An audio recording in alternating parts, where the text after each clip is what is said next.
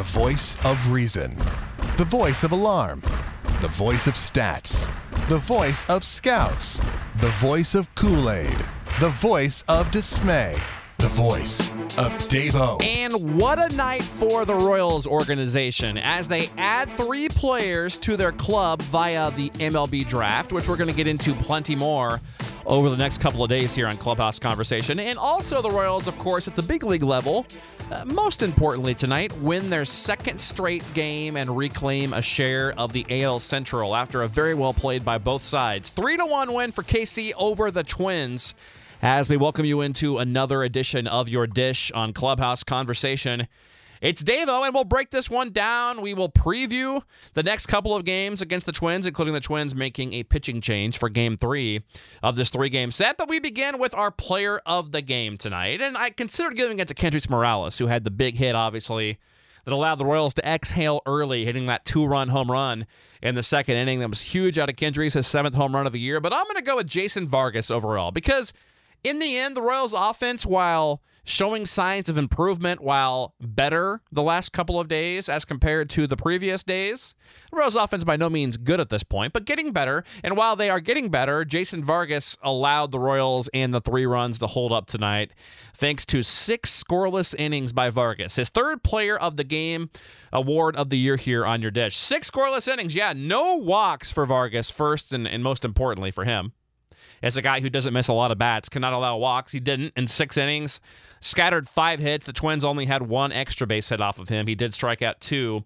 in those six innings, and it just was pounding the zone by Vargas at the knees consistently, in and out, at the knees, down. 51 out of 70 pitches that Vargas threw tonight were in the strike zone the best we've seen him obviously look all year, and that includes a couple of bigger strikeout outings. This is the best tonight against a Twins team that's obviously been very hot over the last five weeks. So very nice to see Vargas throw those six innings this well, especially since at that time the Royals had just two runs on the board when he was in the game. Had the Twins gotten even two, three, four runs off of him, this game probably is completely different. They still be playing right now, as a matter of fact. But and I'm a little bit surprised that Ned gave Vargas the hook after just 70 pitches. Now, perhaps I haven't heard Ned's post game comment yet. I'm recording this about 10 minutes after the game. Perhaps we'll find out that he was banged up a little bit on that line drive, which I doubt because he looked just fine after that. Didn't even make him throw testing pitches. Kind of laughed about it. I think it probably what it was, and, and, Ned said coming in that Vargas could throw 95 to 100 pitches. I think probably what it was is the script before the game was six out of Vargas, and then we go Madson, Davis, and Holland. We can't mess around. We need this win. And I've got no trouble with Ned, even though Ryan Madson came in and gave up a run. Even if Madson had allowed Brian Dozier to get a hit there, a single to tie it, or a double, or or worse to give the Twins the lead, I still would, would not have had a problem with Ned Yost doing that. I understand it, and and I've mentioned it throughout the season here that I like how Ned Yost has been more proactive in 2015 versus reactive like he'd been in the past. It seemed like in the past, the knock on Ned was always he went with starting pitchers a hitter too long or an inning too long. And that's probably fair, especially at times. Although again, we never know the full story, what what Ned knows. So, and a lot of those times where we thought maybe he you know waited too long, perhaps he probably didn't. But I think this year Ned's been pretty much spot on. I've counted two times the whole season where I thought he mishandled a starting pitcher. So Ned's been doing great all year. I agree with tonight. Uh, you know, I wouldn't have had a problem with Vargas going back out there, especially with the bottom half of the order coming up for the Twins there in the seventh and only 70 pitches. But I understand it. You had a fresh Ryan Madson. You had Davis and Holland ready to go as well. Win the game. You can't mess around. You're in the division. you are coming off a losing streak or, you know, a, a, a, bad stretch. Not really a losing streak, but, you know, coming in, you know, losing all those games over the last couple of weeks. Now you've got two in a row. Your footing's more even. You're back to nine above. You're back tied with the Twins. You've got an off day coming up on Thursday, so you know in the back of your your mind that even if you do work your bullpen semi a lot in this series. You'll have a, a break for him going into St. Louis on Friday. So that's good. So no problem with Ned doing that. Ryan Madson, like I said, got the first two hitters in the seventh, allowed the Eddie Rosario home run, which I thought the Royals perhaps could have reviewed. It wouldn't have mattered in the end if it would have been a double or versus a home run because the Twins were going to score anyways with a couple of hits coming up after that. But Ryan Madson wiggled his way through the seventh inning, and then Wade Davis and Greg Holland were Wade Davis and Greg Holland. A walk allowed by Wade Davis leading off. Then he rolled up two with Joe Mauer. Finished the inning with a K. And Greg Holland, perfect in the ninth. Those two combined for two hitless innings with two strikeouts and a walk. Just a nice game for the Royals pitching tonight.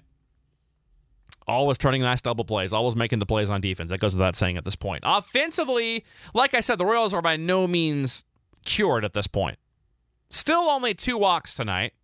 Although, as we both know, uh, the Royals weren't facing a pitcher tonight that gives up the walk.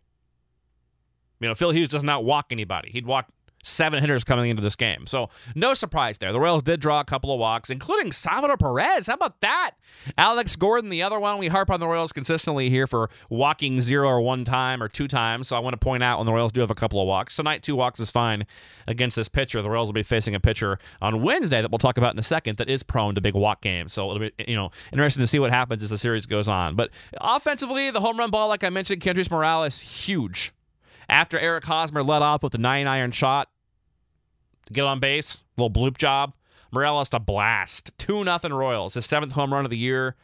Continues to terrorize the team that uh, signed him last year with no spring training. You know, came over with the Twins last June and was miserable. They've got to wonder how the hell is this happening? Why couldn't you have bottled some of that up for us last year? But Kendrys continues to come through big time. Couple of hits as well. Two hit games for Haas and Moose. Eric, of course, drove in Moose, the big insurance run there in the ninth inning. And I, and I forgot to mention Alex Rios, by the way, yesterday.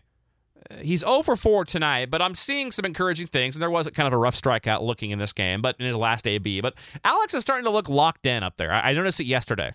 Better at bats, hitting the ball hard. We've seen some professional bats of him drawing walks. So I did mean to mention that yesterday and forgot to. So Rios, kind of a day late. His bats weren't quite as good tonight as they were yesterday, but he is starting to look a little bit better.